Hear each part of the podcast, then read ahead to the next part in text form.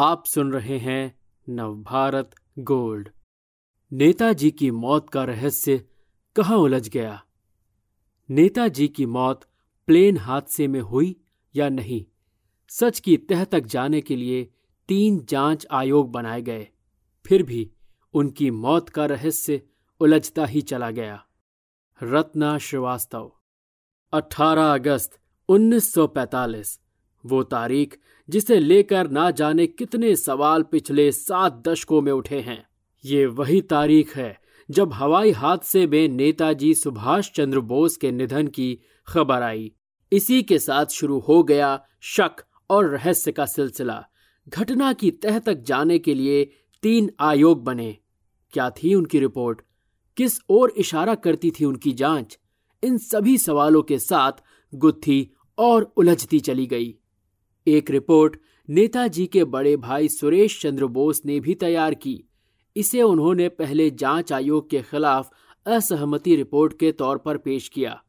उन्होंने दावा किया कि जापानी अधिकारियों ने गैर आधिकारिक तौर पर बताया है कि सुभाष सुरक्षित सोवियत सीमा में पहुंचा दिए गए थे, लेकिन जांच रिपोर्ट्स कहती हैं कि अठारह अगस्त उन्नीस सौ पैंतालीस की दोपहर ढाई बजे ताइवान में हुए दुखद हवाई हादसे में नेताजी की मौत हुई। हादसे के समय, दिन और दस्तावेजों को लेकर कई दावे और अविश्वास जारी हुए।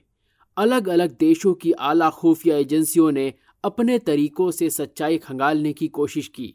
कुछ स्वतंत्र जांच भी हुई। कई देशों में हजारों पेजों की गोपनीय फाइलें बनी, तमाम किताबें लिखी गईं, लेकिन रहस्य कभी पूरी तरह सुलझ ना सका। कुछ सच है तो ये कि अठारह अगस्त उन्नीस सौ पैंतालीस के बाद सुभाष चंद्र बोस कभी सामने नहीं आए। बहुतों ने अस्सी के दशक तक दावा किया कि उन्होंने नेताजी को देखा है।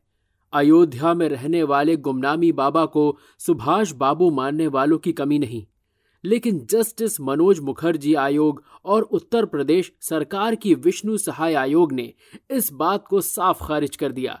वैसे ये पहेली ही है कि सुभाष नहीं होते हुए गुमनामी बाबा के पास नेताजी से जुड़े ढेरों सामान कैसे थे? वो क्यों हमेशा पर्दे के पीछे रहे? गुमनामी बाबा की सेवा करने वाली लखनऊ की सरस्वती देवी के बेटे राजकुमार शुक्ला ने भी मुखर्जी आयोग को बताया कि उनकी मां हमेशा कहती थीं कि गुमनामी बाबा नेताजी ही थे। आगे चलकर दो और बाबाओं के सुभाष चंद्र बोस होने की चर्चाएं खूब फैली।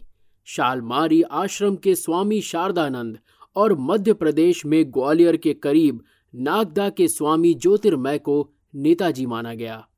इन सब के बीच कुछ साल पहले नेताजी सुभाष चंद्र बोस के सबसे प्रिय भतीजे और सहयोगी शिशिर बोस की पत्नी और सांसद रही दिवंगत कृष्णा बोस जापान गईं।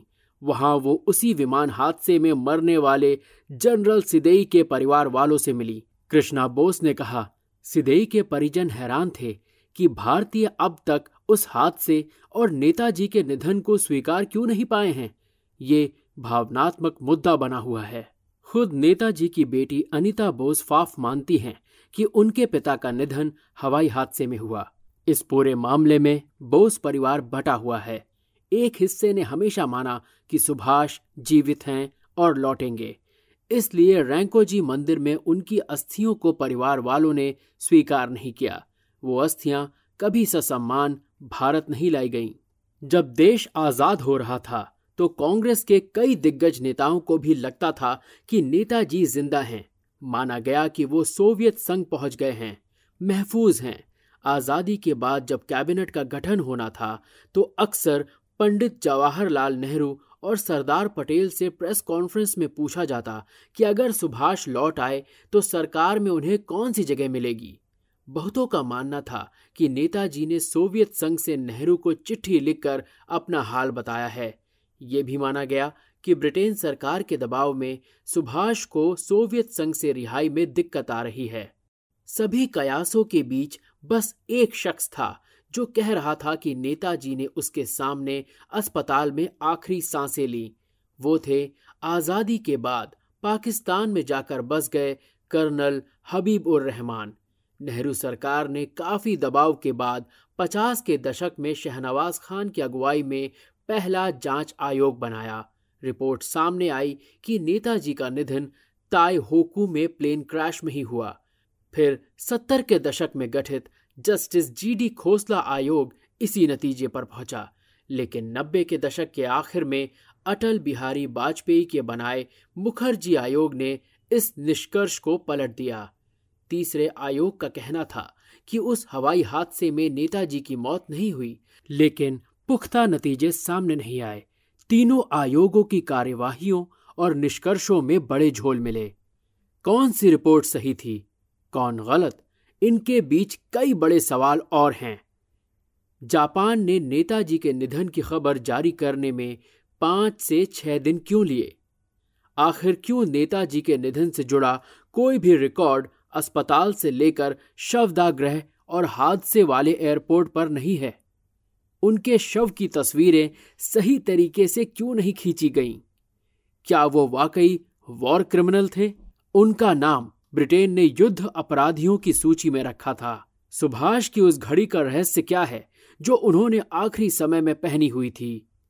फ्रांसीसी जासूसी एजेंसी क्यों मानती हैं कि जापान ने ही बोस को कैद कर लिया? नेताजी की अज्ञात यात्रा कई रहस्य और कौतूहल लिए हुए है। उन पर प्रकाशित नई किताब सुभाष बोस की अज्ञात यात्रा में उसी ओर देखने की कोशिश की गई है। कई सवालों का जवाब खोजने के साथ तीनों जांच आयोगों की रिपोर्ट, बड़े भाई सुरेश चंद्र बोस की असहमति रिपोर्ट को विस्तार से पहली बार दिया गया है। नेताजी की खासियत थी कि वो असंभव को संभव कर दिखाते। ऐसा उन्होंने जिंदगी भर किया। उनका जीवन तपस्वी की तरह था। कठोर हालात में वो लगातार सादगी से रहे। उनके जीवन के कई रहस्य बिंदु थे। उनकी मौत इन्हीं बिंदुओं में जा जुड़ी, जिसे सुलझाना अब लगभग नामुमकिन है। हाँ, जापान की राजधानी टोक्यो के रैंकोजी मंदिर में रखी नेताजी की अस्थियों की डीएनए जांच से शायद ऐसा हो सके। ये है नवभारत गोल्ड की प्रस्तुति।